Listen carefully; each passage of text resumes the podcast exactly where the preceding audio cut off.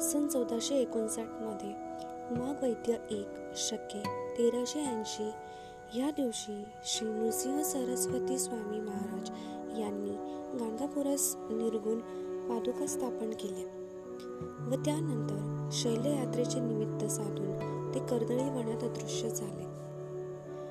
या कर्दळी वनात सुमारे तीनशे वर्ष महाराजांनी कठोर तपश्चर्या केली. या काळात मुंग्यांनी त्यांच्यावर वारूळ रचले.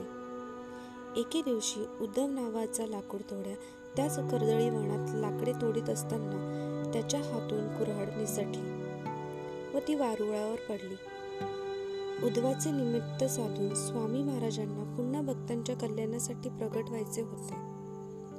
कुऱ्हाड वारुळावर पडताच त्यातून रक्ताची धार उडाली व क्षणातच दिव्य प्रकाश पडून उद्धवासमोर एक भाऊ तेजस्वी मूर्ती प्रकट झाली. ते चक्कलकोटचे स्वामी समर्थ महाराज होत. आपल्या हातून ह्या महापुरुषाला जखम झाली या विचाराने उद्धवाला दुःख झाले व भय वाटू लागले.